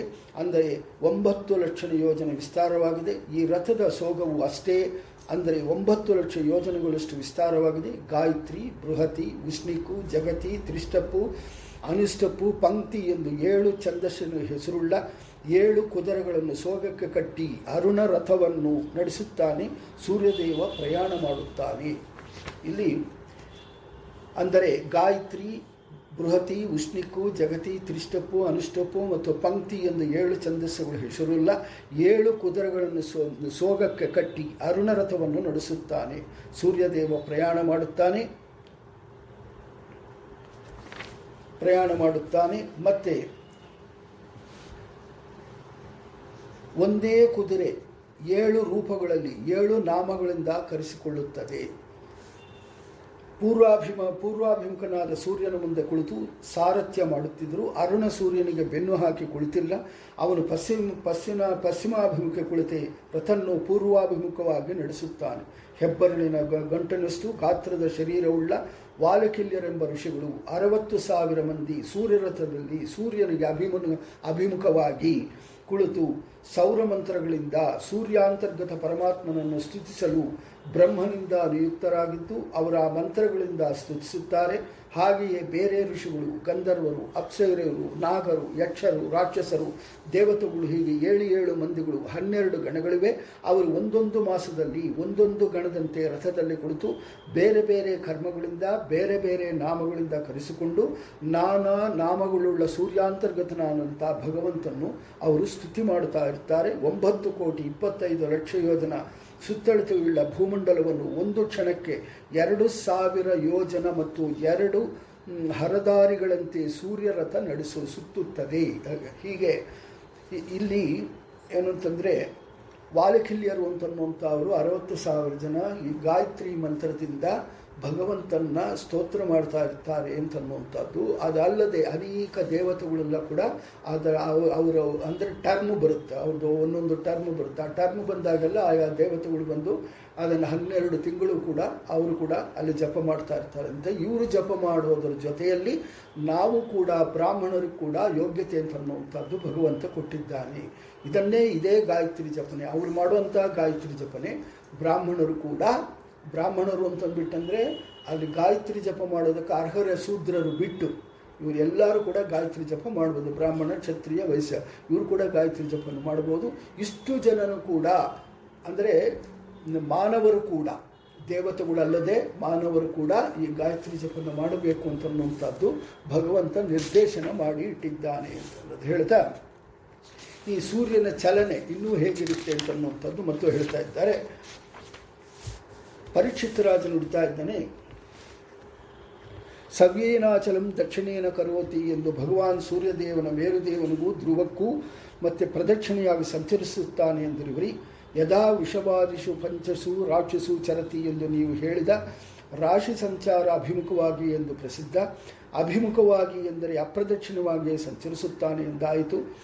ನಕ್ಷತ್ರೈ ಸ ಜ್ಯೋ ಜ್ಯೋತಿಶ್ಚಕ್ರೇಣ ಜ್ಯೋ ಜ್ಯೋತಿ ಜ್ಯೋತಿಶ್ಚಕ್ರ ಜ್ಯೋತಿಶ್ಚಕ್ರೇಣ ಸಮಭ್ಯುದ್ಯಂತಿ ಎಂದು ಹೇಳಿದಂತೆ ರಾಶಿಗಳು ಪ್ರದಕ್ಷಿಣವಾಗಿಯೇ ಸಂಚರಿಸುತ್ತಿರುವಾಗ ಸೂರ್ಯ ರಾಶಿಗಳೊಂದಿಗೆ ಮೇರುವಿಗೆ ಪ್ರದಕ್ಷಿಣೆಯಾಗೂ ಮಾಡಬೇಕು ಮತ್ತು ರಾಶಿಗಳಿಗೆ ಅಭಿಮುಖವಾಗಿಯೂ ಸಂಚರಿಸುವುದೆನ್ನುವುದು ಹೇಗೆ ಯುಕ್ತವಾದಿತ್ತು ಅಂತ ಅನ್ನೋದು ಹೇಳಿದಾಗ ಸುಖಮುನಿಗಳು ಹೇಳ್ತಾ ಇದ್ದಾರೆ, ಪ್ರದಕ್ಷಿಣವಾಗಿ ತಿರುಗುತ್ತಿರುವ ಕುಂಭಾರ ಚಕ್ರದ ಮೇಲೆ ಇರುವ ಇರಿವೇ ಮುಂತಾದವುಗಳು ಚಕ್ರಗತಿಯಿಂದ ಪ್ರದಕ್ಷಿಣವಾಗಿಯೂ ತಮ್ಮ ಬೇರೆ ಗತಿಯಿಂದ ಅಪ್ರದಕ್ಷಿಣೆಯಾಗೂ ಸುತ್ತು ಕಂಡಿದೆ. ಹಾಗೆಯೇ ಹೀಗೆ ನಕ್ಷತ್ರ ರಾಶಿಗಳೊಂದಿಗೆ ಧ್ರುವಕ್ಕೂ ಮೇಲೂರಿಗೂ ಪ್ರದಕ್ಷಿಣೆಯಾಗಿ ಸುತ್ತುವ ಸೂರ್ಯ ರಥದಲ್ಲಿ ಸೂರ್ಯ ಪ್ರದಕ್ಷಿಣವಾಗಿ ಸುತ್ತುತ್ತಿದ್ದರೂ ಅದರ ಜೊತೆಗೆ ಬೇರೆಯೇ ಆದ ತನ್ನ ಉತ್ತರಾಯಣ, ದಕ್ಷಿಣಾಯನ ಗತಿಗಳಿಂದ ರಾಶಿಗಳಿಗೆ ಅಭಿಮುಖವಾಗಿ, ಅಪ್ರದಕ್ಷಿಣವಾಗಿ ಸಂಚರಿಸಬಹುದು. ಹಾಗೆಯೇ ಬೇರೆ ಗ್ರಹಗಳು ಕೂಡ ಬೇರೆ ಬೇರೆ ನಕ್ಷತ್ರಗಳು ರಾಶಿಯಲ್ಲಿ ಕಂಡು ಬರುವುದರಿಂದ ಅವುಗಳಿಗೂ ಪ್ರದಕ್ಷಿಣ ಗತಿಯಿಂದ, ಗತಿಯಿಂದಲೇ ಬೇರೆ ಅಪ್ರದರ್ಶನಿಯು ಗತಿಯೂ ಇರುತ್ತದೆ. ಆದಿಪುರುಷನಾದ ಸೂರ್ಯಾಂತರ್ಗತ ಸಾಕ್ಷಾತ್ ಭಗವಾನ್ ನಾರಾಯಣನು ಲೋಕಕ್ಷೇಮಕ್ಕಾಗಿ ಮಾಸದೇವತಾ ವಿಜ್ಞಾನದ ಮೂಲಕ ಕರ್ಮಗಳನ್ನು ಶುದ್ಧೀಕರಿಸುವುದಕ್ಕಾಗಿ ವೇದೋಕ್ತವಾದ ಸಣ್ಣ ಸ್ವರೂಪವನ್ನು ಹನ್ನೆರಡಾಗಿ ವಿಭಾಗ ಮಾಡಿ ನಾವು ಪಂಚಾಂಗಗಳು ನೋಡುವಂಥ ಹನ್ನೆರಡು ಮಾಸಗಳಿಗೆ ಅದಕ್ಕೆ ಅಧಿಪತಿಯಾದಂಥ ಭಗವಂತನ ಅಲ್ಲಿ ಬರೆದಿರೋದು ಇದು ಈ ಮೂಲದಿಂದಾನೇ ಬರೆದಿರ್ತಾರೆ ಮೇಲೆ ಪಂಚಾಂಗದೊಳಗಡೆ. ಆದಿಪುರುಷನಾದ ಸೂರ್ಯಾಂತರ್ಗತ ಸಾಕ್ಷಾತ್ ಭಗವಂತ ನಾರಾಯಣನು ಲೋಕಕ್ಷೇಮಕ್ಕಾಗಿ ಮಾಸ ದೇವತಾ ಜ್ಞಾನದ ಮೂಲಕ ಮಾಸ ದೇವತಾ ಅದಕ್ಕೆ ಅದಕ್ಕೂ ಕೂಡ ಅಭಿಮಾನಿ ದೇವತೆ ಅಂತನ್ನುವಂಥದ್ದು ಮಾಸ ದೇವತಾ ಜ್ಞಾನದ ಮೂಲಕ ಕರ್ಮಗಳನ್ನು ಶುದ್ಧೀಕರಿಸುವುದಕ್ಕಾಗಿ ವೇದೋಕ್ತವಾದ ತನ್ನ ಸ್ವರೂಪವನ್ನು ಹನ್ನೆರಡಾಗಿ ವಿಭಾಗ ಮಾಡಿ ವಸಂತ ಮುಂತಾದ ಆರು ಋತುಗಳಲ್ಲಿ ಯಾವ ಋತುವಿನಲ್ಲಿ ತನಗೆ ಯಾವ ಪುಷ್ಪ ಫಲಾದಿಗಳು ಪ್ರೀತಿಯೋ ಆ ಋತುವಿನಲ್ಲಿ ಆ ಪ ಪುಷ್ಪ ಫಲಗಳೆಂದು ವ್ಯವಸ್ಥಿತೆಯಿಂದ ಋತುಗಳಲ್ಲಿ ಪುಷ್ಪ ಫಲಾದಿಗಳನ್ನು ನಿರ್ಮಿಸುತ್ತಾನೆ. ಅಂತಹ ಭಗವಂತನನ್ನು ಜ್ಞಾನಿಗಳು ವೇದ ಮಂತ್ರದಿಂದ ವಿಚಾರ ಮಾಡಿ ತಿಳಿಯುತ್ತಾರೆ. ಪಂಚಾಂಗವನ್ನು ಶ್ರವಣ ಮಾಡೋದು ಇದಕ್ಕೋಸ್ಕರ. ಅಲ್ಲಿ ಇರುವಂಥ ಭಗವಂತನ ರೂಪ, ಲಕ್ಷ್ಮೀದೇವಿ ರೂಪ, ಆ ಮಾಸಗಳಲ್ಲಿ ಮಾಡಬೇಕಾದಂಥ ವ್ರತಗಳು, ಪುಷ್ಪದ ಚಿಂತನೆಗಳು, ಪುಷ್ಪದ ಅರ್ಪಣೆಗಳು, ಮತ್ತು ವ್ರತದ ಚಿಂತನೆಗಳು, ಇದೆಲ್ಲ ಕೂಡ ಈ ಸೂರ್ಯನಿಗೋಸ್ಕರ, ಅದರ ಒಳಗಿರುವಂಥ ಸೂರ್ಯಾಂತರ್ಗತನಾದಂಥ ಭಗವಂತನಿಗೋಸ್ಕರ ಲೋಕಕ್ಷೇಮಕ್ಕಾಗಿ ಅವ್ರು ಮಾಡಿದರೆ, ಅದು ಮಾಡಿದರೆ ನಮಗೂ ಕ್ಷೇಮ ಉಂಟಾಗುತ್ತೆ ಅಂತ ಅನ್ನುವಂಥದ್ದು ಹೇಳ್ತಾ ಇದ್ದಾರೆ. ವರ್ಣಾಶ್ರಮಾಚಾರ, ನಿಷ್ಠರಾದ ಮುಮುಕ್ಷಗಳು, ವೇದವಿಹಿತವಾದ ಸಣ್ಣ ದೊಡ್ಡ ಕರ, ಕರ್ಮಗಳಿಂದಲೂ, ಯಾಗಾನುಷ್ಠಾನದಿಂದಲೂ ಸೂರ್ಯಾಂತರ್ಗತ ನಾರಾಯಣನನ್ನು ಶ್ರದ್ಧೆಯಿಂದ ಆರಾಧಿಸಿ ಮುಖ್ಯ ಪುರುಷಾರ್ಥವಾದ ಮೋಕ್ಷವನ್ನು ಹೊಂದುತ್ತಾರೆ. ಲೋಕಸ್ವಾಮಿಯಾದ ಸೂರ್ಯಾಂತರ್ಗತ ನಾರಾಯಣನು ಸ್ವರ್ಗಭೂಮಿಯ ನಡುವೆ ಇರುವ ಅಂತರಿಕ್ಷದ ಮಂಡಲದ ಮಧ್ಯದಲ್ಲಿ ಸೂರ್ಯರಥದಲ್ಲಿ ದ್ವಾದಶ ಮಾತುಗಳು ಮಾಸಗಳನ್ನು ಉಂಟು ಮಾಡುತ್ತಾನೆ ಅಂದರೆ ಲೋಕಕ್ಕೆ ತಿಳಿಸುತ್ತಾನೆ. ಮೇಷಾದಿ ರಾಶಿ ನಾಮಗಳನ್ನು ಹೊಂದಿರುವ ಮೇಷಾದಿ ಸೌರಮಾಸಗಳು ಎರಡು ಕಾ ಎರಡೂ ಕಾಲು ನಕ್ಷತ್ರ ಪ್ರಮಾಣದಿಂದಲೂ, ಚೈತ್ರಾದಿ ಚಂದ್ರಮಾಸಗಳು ಎರಡೂ ಪಕ್ಷ ಪ್ರಮಾಣಗಳಿಂದಲೂ ಯುಕ್ತವಾಗಿದೆ ಎಂದು ಬಲ್ಲವರು ಹೇಳುತ್ತಾರೆ. ಒಂದು ವರ್ಷದ ಆರನೇ ಒಂದು ಭಾಗವನ್ನು ವ್ಯಾಪಿಸಿರುವ ವರ್ಷ ಭಾಗವನ್ನು ಋತುವೆಂದು ಹೇಳುತ್ತಾರೆ.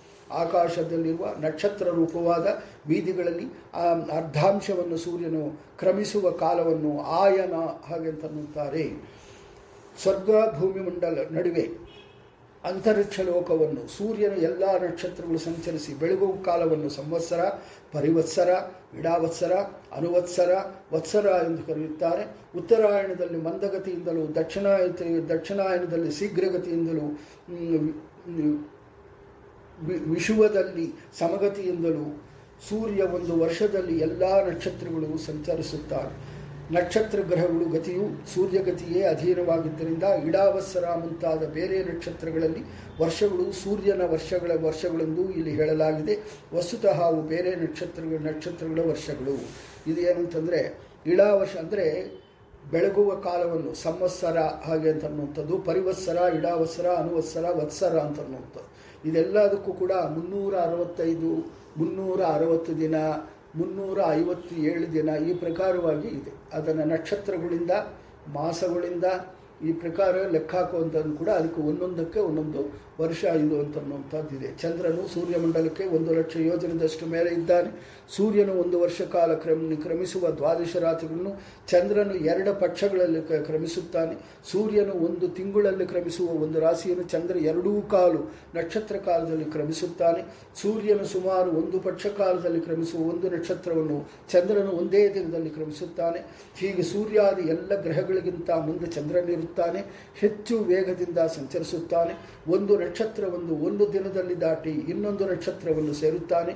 ಚಂದ್ರನು ತನ್ನ ಕಲೆಯನ್ನು ವೃದ್ಧಿಪಡಿಸುವ ಶುಕ್ಲಪಕ್ಷದಿಂದ ಪಿತೃಗಳಿಗೆ ಹಗಲನ್ನು ಕ್ಷಯಪಡಿಸು ಪಡಿಸುವ ಕೃಷ್ಣ ರಾತ್ರಿಯನ್ನು ಉಂಟು ಮಾಡುತ್ತಾನೆ ಎಲ್ಲ ಪ್ರಾಣಿ ಪ್ರಾಣಿ ವರ್ಗಗಳಿಗೂ ಪ್ರಾಣಧಾರಕನಾದ ಅನ್ನವನ್ನು ವೃದ್ಧಿಪಡಿಸುತ್ತಾನೆ. ಅದರಿಂದ ಜೀವನ ಪ್ರಧಾನವೆನಿಸುತ್ತಾನೆ. ಪ್ರತಿಯೊಂದು ನಕ್ಷತ್ರವನ್ನು ಮೂವತ್ತು ಮೂರ್ತ, ಮೂರ್ತಗಳಲ್ಲಿ ಕ್ರಮಿಸುತ್ತಾನೆ. ಚಂದ್ರನಿಗೆ ಹದಿನಾರು ಕಳೆಗ, ಕಳೆಗಳಿವೆ. ಅದರಿಂದ ಭಗವಾನ್ ಚಂದ್ರದೇವ ಷೋಡಶಕಳ ಪುರುಷ.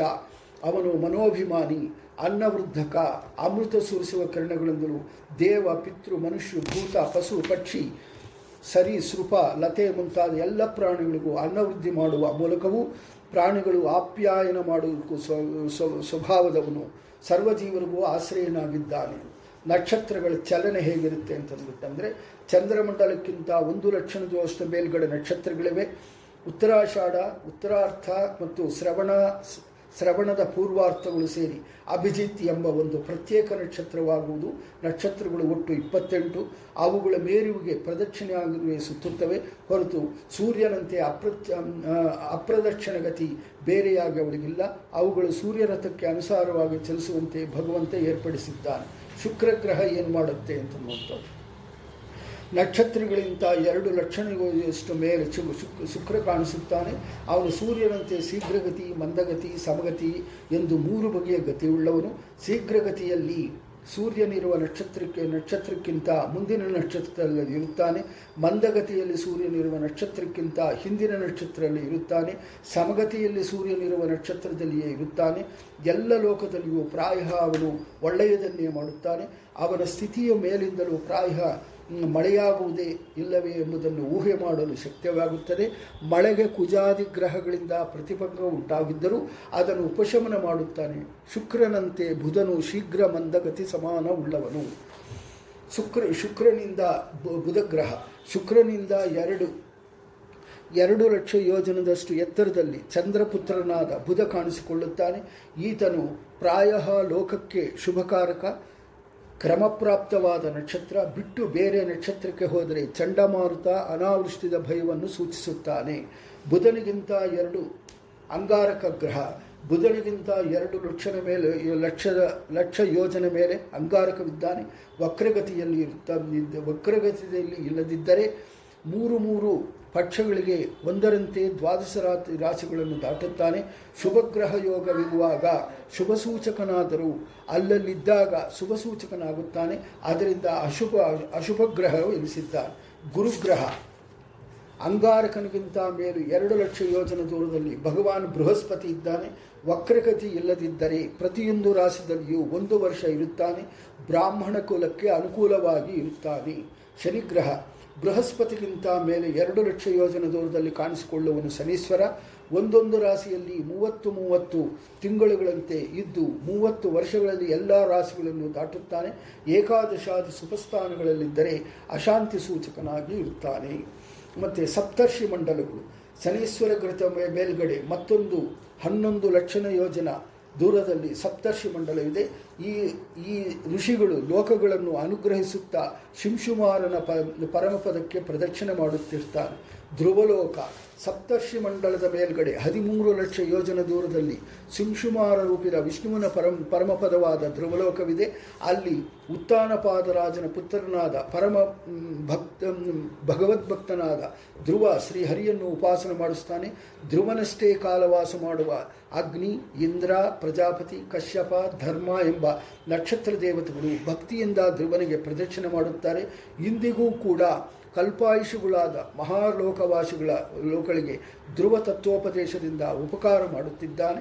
ಅವನ ಚರಿತ್ರೆಯನ್ನು ಹಿಂದೆ ಚತುರ್ಥ ಸ್ಕಂದದಲ್ಲಿ ವರ್ಣಿಸಿದ್ದೇವೆ. ಧ್ರುವನ ಮಹಿಮೆ ಇದು.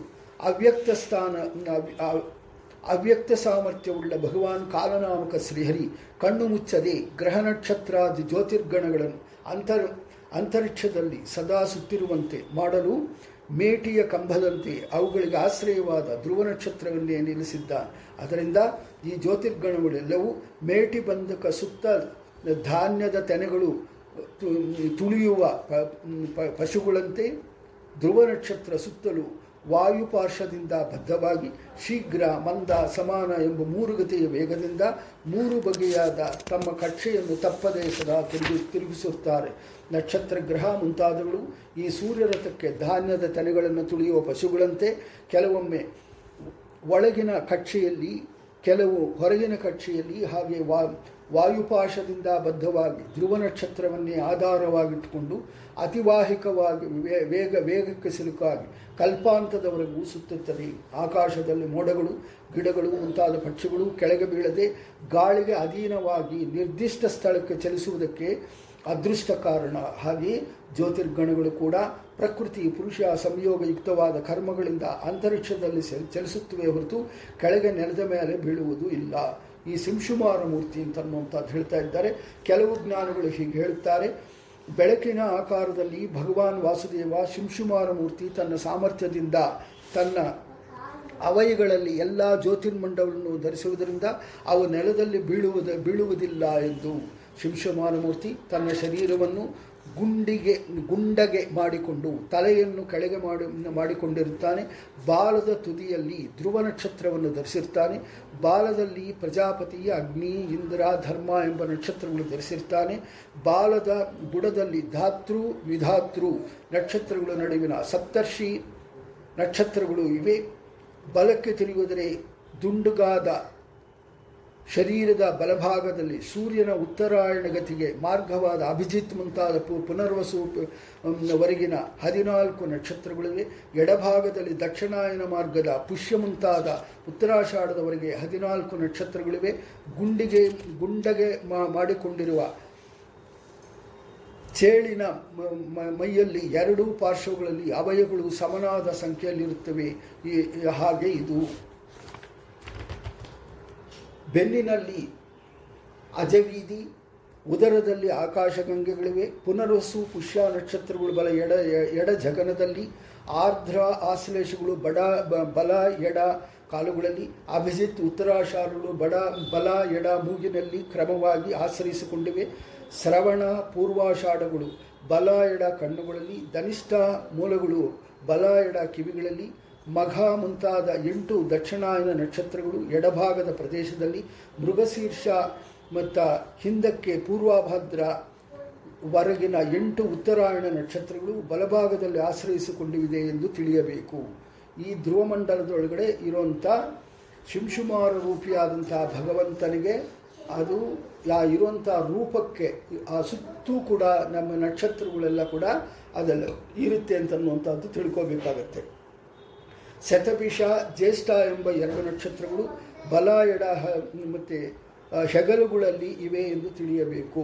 ಇದು ಭಗವಂತನಿಗೆ ಅಲ್ಲಿ ರೂಪದ ಒಳಗಡೆ, ಈ ನಕ್ಷತ್ರಗಳು ಯಾರ್ಯಾರ್ದು ಎಲ್ಲೆಲ್ಲಿ ಇದೆ ಅಂತನ್ನುವಂಥದ್ದು, ಅವರವರ ನಕ್ಷತ್ರಗಳು ಭಗವಂತನ ಆ ಧ್ರುವ, ಧ್ರುವಲೋಕದ ಒಳಗಡೆ ಇರುವಂಥ ಅಲ್ಲಿ ನಕ್ಷತ್ರಗಳು ಆ ರಾಶಿಗಳನ್ನಾಗ ನಾವು ಹುಟ್ಟುತ್ತೇವು ಅಂತನ್ನುವಂಥದ್ದು ನಾವು ತಿಳ್ಕೋಬೇಕಾಗುತ್ತೆ. ಮತ್ತು ಬೆನ್ನಿನಲ್ಲಿ ಮತ್ತೆ ಇನ್ನೊಂದು ಸಲ ಓದ್ತಾ ಬೆನ್ನಿನಲ್ಲಿ ಅಜವೀತಿ ಉದರದಲ್ಲಿ ಆಕಾಶಗಂಗಗಳಿವೆ. ಪುನರ್ವಸು ಪುಷ್ಯ ನಕ್ಷತ್ರಗಳು ಬಲ ಎಡ ಜಗನದಲ್ಲಿ, ಆರ್ದ್ರ ಆಶ್ಲೇಷಗಳು ಬಲ ಎಡ ಕಾಲುಗಳಲ್ಲಿ, ಅಭಿಜಿತ್ ಉತ್ತರಾಷಾಢಗಳು ಬಲ ಎಡ ಮೂಗಿನಲ್ಲಿ ಕ್ರಮವಾಗಿ ಆಶ್ರಯಿಸಿಕೊಂಡಿವೆ.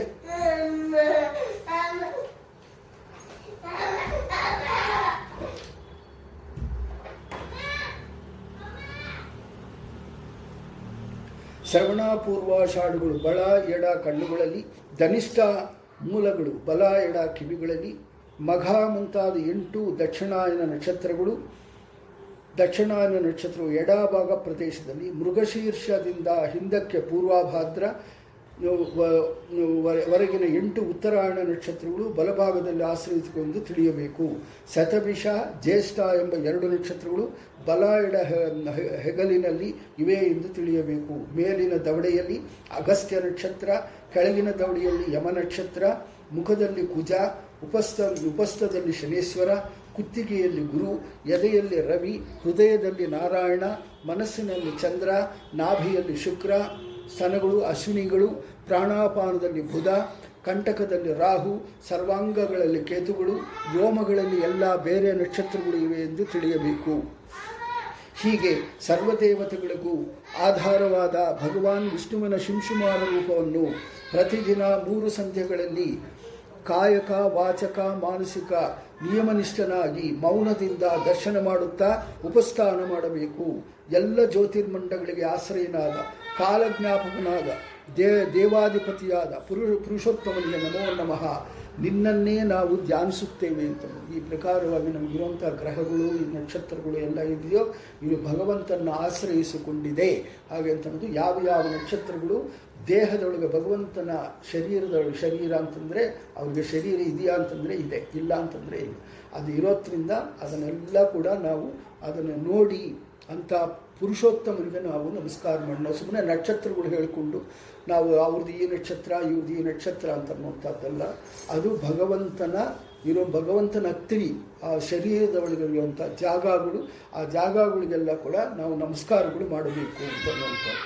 ಗ್ರಹ, ನಕ್ಷತ್ರ, ತಾರೆಗಳಿಗೂ, ಸರ್ವದೇವತೆಗಳಿಗೂ ಆಧಾರವಾದ ಹರಿಯು ಶಿಂಶುಮಾರ ರೂಪವನ್ನು ಈ ಮಂತ್ರದಿಂದ ಮೂರು ಕಾಲದಲ್ಲಿ ಜಪ, ಸಂಸ್ಕಾರ, ಶೋಸ್ತ್ರಗಳನ್ನು ಮಾಡುವವರಿಗೆ ಮೂರು ಕಾಲದಲ್ಲಿ ಮಾಡುವ ಪಾಪಗಳು ಬೇಗನೆ ಸ್ವತಃ ನಾಶವಾಗದು. ಅದಕ್ಕೋಸ್ಕರನೇ ಪಂಚಾಂಗ ಶ್ರವಣ ಅಂತ ಅನ್ನುವಂಥದ್ದು ಪ್ರತಿದಿನ. ಪಂಚಾಂಗ ಶ್ರವಣ ಮಾಡೋದು ನಕ್ಷತ್ರ, ಅತಿಥಿ, ವಾರ, ನಕ್ಷತ್ರ, ಇದೆಲ್ಲ ಯಾಕೆ ಹೇಳಬೇಕು ಅಂತಂದ್ಬಿಟ್ಟಂದರೆ ಅದರ ಒಳಗಿಂತ ಭಗವಂತ ನಮಗೆ ಆಶ್ರಯ ಕೊಟ್ಟಿದ್ದಾನೆ. ಹಾಗೆ ಅಂತನ್ನುವಂಥದ್ದು. ಅದು ಆಧಾರವಾಗಿದೆ. ನಮಗೆ ಈ ಧ್ರುವ ನಕ್ಷತ್ರ ಅಂತನ್ನುವಂಥದ್ದು ಈ ಬ್ರಹ್ಮಾಂಡಕ್ಕೆ ಆಧಾರವಾಗಿದೆ. ಆಧಾರವಾಗಿರುವಂಥ ಬ್ರಹ್ಮಾಂಡದ ಒಳಗಡೆ ಈ ನಕ್ಷತ್ರಗಳು, ಸಪ್ತರ್ಷಿಗಳು ಎಲ್ಲ ಕೂಡ ಸೇರಿಕೊಂಡಿದೆ. ಅದನ್ನು ಅದನ್ನು ಹೇಳ್ತಾ, ಆ ಮಂತ್ರಗಳಿಂದ ಮೂರು ಕಾಲದಲ್ಲಿ ಮೂರು ಕಾಲದಲ್ಲಿ ಸಂಧ್ಯಾ ವಂದನೆ ಹೇಳುವಾಗ ಅದನ್ನು ಪ್ರತ್ಯೇಕವಾಗಿ ಇದನ್ನೆಲ್ಲ ಕೂಡ ಸಂಕಲ್ಪದ ಒಳಗಡೆ ನಾವು ಹೇಳಿಕೊಳ್ಳೋವಾಗ, ಅದು ಹೇಳ್ಕೊಳ್ಳೋವಾಗ ಜಪ, ನಮಸ್ಕಾರ, ಸ್ತೋತ್ರಗಳು.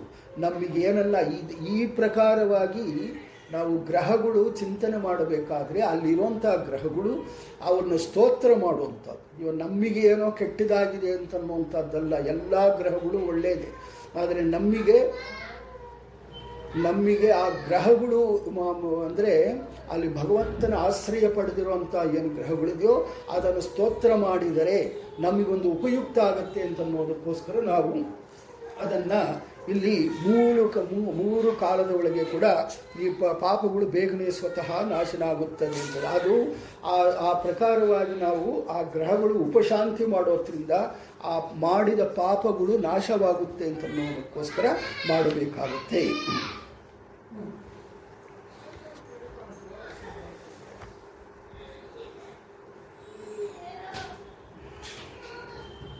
ಇನ್ನು ಮುಂದೆ ರಾಹು ಗ್ರಹ ಅಂತನ್ನುವಂಥದ್ದು ಹೇಳ್ತಾ ಇದ್ದಾರೆ. ಶ್ರೀಕಮುನಿ ಸುಖಮುನಿ ಹೇಳ್ತಾ ಇದ್ದಾರೆ. ಸೂರ್ಯಮಂಡಲಕ್ಕಿಂತ ಮೇಲೆ ಧ್ರುವ ಧ್ರುವ ಧ್ರುವಮಂಡಲವರೆಗೆ ಜ್ಯೋತಿರ್ಗಣದ ಬಗ್ಗೆ ಹೇಳಿದಾಯಿತು. ಸೂರ್ಯಮಂಡಲಕ್ಕಿಂತ ಕೆಳಗೆ ಹತ್ತು ಸಾವಿರ ಯೋಜನೆ ದೂರದಲ್ಲಿ ರಾಹುಗ್ರಹವು ನಕ್ಷತ್ರಗಳೊಂದಿಗೆ ಮೇರುವಿನ ಪ್ರದರ್ಶನಿಗಾಗಿ ಸಂಚರಿಸುತ್ತದೆ ಎಂದು ಕೆಲವರು, ಅಂದರೆ ಪೌರಾಣಿಕರು ಹೇಳುತ್ತಾರೆ. ಈ ರಾಹು ಅಂತನ್ನುವನು ಕಶ್ಯಪ ಮುನಿಯಿಂದ ಸಿಂಹಿಕಾ ಎಂಬ ಪತ್ನಿಯಲ್ಲಿ ಜನಿಸಿದ ಒಬ್ಬ ದುಷ್ಟ ಅಸುರ. ಅಸುರರೆಲ್ಲರೂ ಸಮುದ್ರ ಮಥನದಿಂದ ಮೊ- ಮೊದಲೇ ಬಂದಿದ್ದ ಮದ್ಯವನ್ನು ಸೇವಿಸಿದ್ದರು. ಮದ್ಯಪಾನಕ್ಕೆ ಅವರು ಯೋಗ್ಯರು. ಆದರೆ ರಾಹು ಅಮೃತಪಾನ ಮಾಡಬೇಕೆಂದು ತಪಸ್ಸು ಮಾಡಿ ವರ ಪಡೆದಿದ್ದ ಅದರಿಂದ ಮಾಯಿಯಿಂದ ದೇವಾಸುರ ರೂಪ ತಾಳ, ದೇವ, ದೇವತಾ ರೂಪ ತಾಳಿ, ತಾಳಿದ. ಆದರೂ ದೇವತೆಗಳು ಪಂಕ್ತಿಯಲ್ಲಿ ನಡುವೆ ಕುಳ್ಳಿರಲು ಭಯದಿಂದ ಕೊನೆಯಲ್ಲಿ ಸೂರ್ಯಚಂದ್ರರ ಬಳಿಯಲ್ಲಿ ಕುಳಿತ. ಅಮೃತವನ್ನು ಪಡೆಯಲು ತೊಡಗಿದ, ಆದರೆ ಹತ್ತಿರದಲ್ಲಿ ಕುಳಿತಿದ್ದ ಸೂರ್ಯಚಂದ್ರನ ಸೂಚನೆಯಂತೆ ಮೋಹಿನಿ ರೂಪ ಶ್ರೀಹರಿ ಅವನ ಶಿರಶ್ಛೇದಗೈದ ಆಗ ಅಮೃತವಿದ್ದ ಅಮೃತವಿದ್ದ ಕುತ್ತಿಗೆ ಒಂದು ಒಂದು ತೊಟ್ಟು ಮಾತ್ರ ಉಳಿದಿತ್ತು. ಹರಿಯ ಹಸ್ತಚಾಮತ್ರದಿಂದ ಕತ್ತಿ, ಕತ್ತರಿಸಿದ ರುಂಡಗಳ, ರುಂಡಗಳು ಕೆಳಗೆ ಬೀಳದೆ ಮತ್ತು ಮುಂಡದ ಮೇಲೆ ಹಾಗೆ ಇತ್ತು. ಆದ್ದರಿಂದ ಅಮೃತ ಬಿದ್ದು ಅತ್ತ ರುಂಡೆಯೂ ಹರಡಿತು, ಇತ್ತ ಮಂಡಿಯೂ ಹರಡಿತು. ಹೀಗೆ ರಾಹು ಸರಿಶ್ಚರ್ಯದಿಂದ ಸತ್ತರು, ಅವನ ರುಂಡ ಮುಂಡಗಳಿಗೆ ಅಮರವಾದವು ರುಂಡಗ್ರಹವೂ ಆಯಿತು. ಮತ್ತು ಸಿರಿಸ್ತು ತಸ್ಯ ಗ್ರಹತಾ ಗ್ರಹತಾಮ ವಾಪ ಎಂದು ಮಹಾಭಾರತ ತಾತ್ಪರ್ಯ ನಿರ್ಣಯ ಹೇಳಿದಂತೆ ರಾಹು ದೈತ್ಯ ಗ್ರಹವಾಗಲಿಲ್ಲ, ಅವನ ಸಿರಿಸು ಗ್ರಹವಾಯಿತು. ಅಂದರೆ ಗ್ರಹಾಧಿಷ್ಠಾನವೂ ಆಯಿತು ರಾಹು ಜ್ಯೇಷ್ಠಂ ಕೇತುಪಥಂ ಗ್ರಹತ್ವತ ಗ್ರಹತ್ವತ ಉಪಾಗತಃ ಎಂದು ಷಷ್ಠ ಷಷ್ಠಸ್ಕಂದದಲ್ಲಿ ಹೇಳುವಂತೆ ರಾಹುವಿನ ಶರೀರದಲ್ಲಿ ಅದಕ್ಕೆ ಮುಖ್ಯ ಅಭಿಮಾನಿಯಾದ್ದರಿಂದ ರಾಹು ಜ್ಯೇಷ್ಠನಾಗಿ ಮರಣಾನಂತರವೂ ಸ್ವಲ್ಪ ಸನ್ನಿಧಾನ ಪಡೆದಿದ್ದಾನೆ ಶ್ರೀಹರಿಯ ದಯದಿಂದ. ಅದು ಅದು ಪರ್ವಗಳಲ್ಲಿ ಸೂರ್ಯಚಂದ್ರ ಗ್ರಹಣ ಮಾಡಿ ದ್ವೇಷ ಸಾಧನೆ ಮಾಡಲಿ ಎಂದು ಹೊರತು ರಾಹುನಾಮದಿಂದ ಯಾಜ್ಞಿಕರು ನೀಡುವ ಹವಿಸ್ಸು ಅದೇ ಶಿರಸ್ಸಿನಲ್ಲಿರುವ ನೂರು ಮಂದಿ ಕೇತುಗಳೆಂಬ ದೇವತೆಗಳು ಸ್ವೀಕರಿಸುತ್ತಾರೆ. ಏಕೆಂದರೆ ಯಾಗ, ಯಾಗಾಹುತಿಗಳನ್ನು ಸ್ವೀಕರಿಸಲು ಅಸುರರಿಗೆ ಅಧಿಕಾರವಿಲ್ಲ.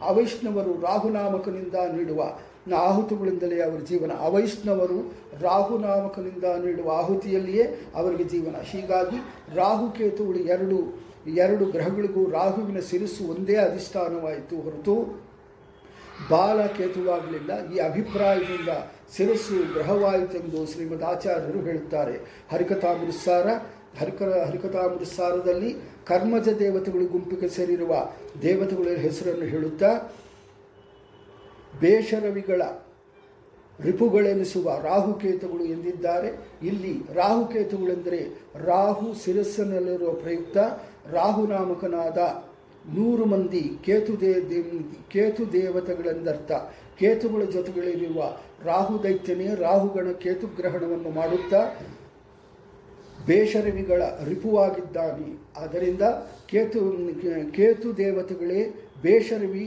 ಬೇಷರವುಗಳು ಎಂದು ವ್ಯವಹಾರವಿದೆ. ರಾಹು ಸ್ವಯಂ ಗ್ರಹವಾಗಲಿಲ್ಲ, ಆದರೂ ಸೂರ್ಯಚಂದ್ರ ಗ್ರಹಣಕ್ಕೆ ಯತ್ನ ಮಾಡುತ್ತಾರೆ ಎಂಬ ಅರ್ಥದಲ್ಲಿ ಗ್ರಹವ, ಗ್ರ, ಗ್ರಹವಾದನ್ನಬಹುದು. ಇದನ್ನು ರಾಹು ಗ್ರಹದ ಬಗ್ಗೆ ವರ್ಣನೆ ಹೇಳಿದ್ದಾರೆ. ಇದಾದ ಮೇಲೆ ಅಂತರಿಕ್ಷದಲ್ಲಿ ಚಲಿಸುವ ಸೂರ್ಯಮಂಡಲ ಮತ್ತು ಹತ್ತು ಸಾವಿರ ಯೋಜನೆ ವಿಸ್ತಾರವಾಗಿದೆ. ಚಂದ್ರಮಂಡಲ ಇಪ್ಪತ್ತು ಸಾವಿರ ಯೋಜನೆ ವಿಸ್ತಾರವಾಗಿದೆ. ರಾಹುಮಂಡಲ ನಲವತ್ತು ಸಾವಿರ ಯೋಜನೆ ವಿಸ್ತಾರವಾಗಿದೆ. ಅಮೃತಪಾನ ಕಾಲದಿಂದ ಸೂರ್ಯಚಂದ್ರರ ನಡುವೆ ರಾಹು ಕುಳಿತಿದ್ದ ಆದ್ದರಿಂದ ಸೂರ್ಯಚಂದ್ರರ ಸೂಚನೆಯಂತೆ ರಾಹುಗೆ ಶಿರಚ್ಛೇದವಾಯಿತು.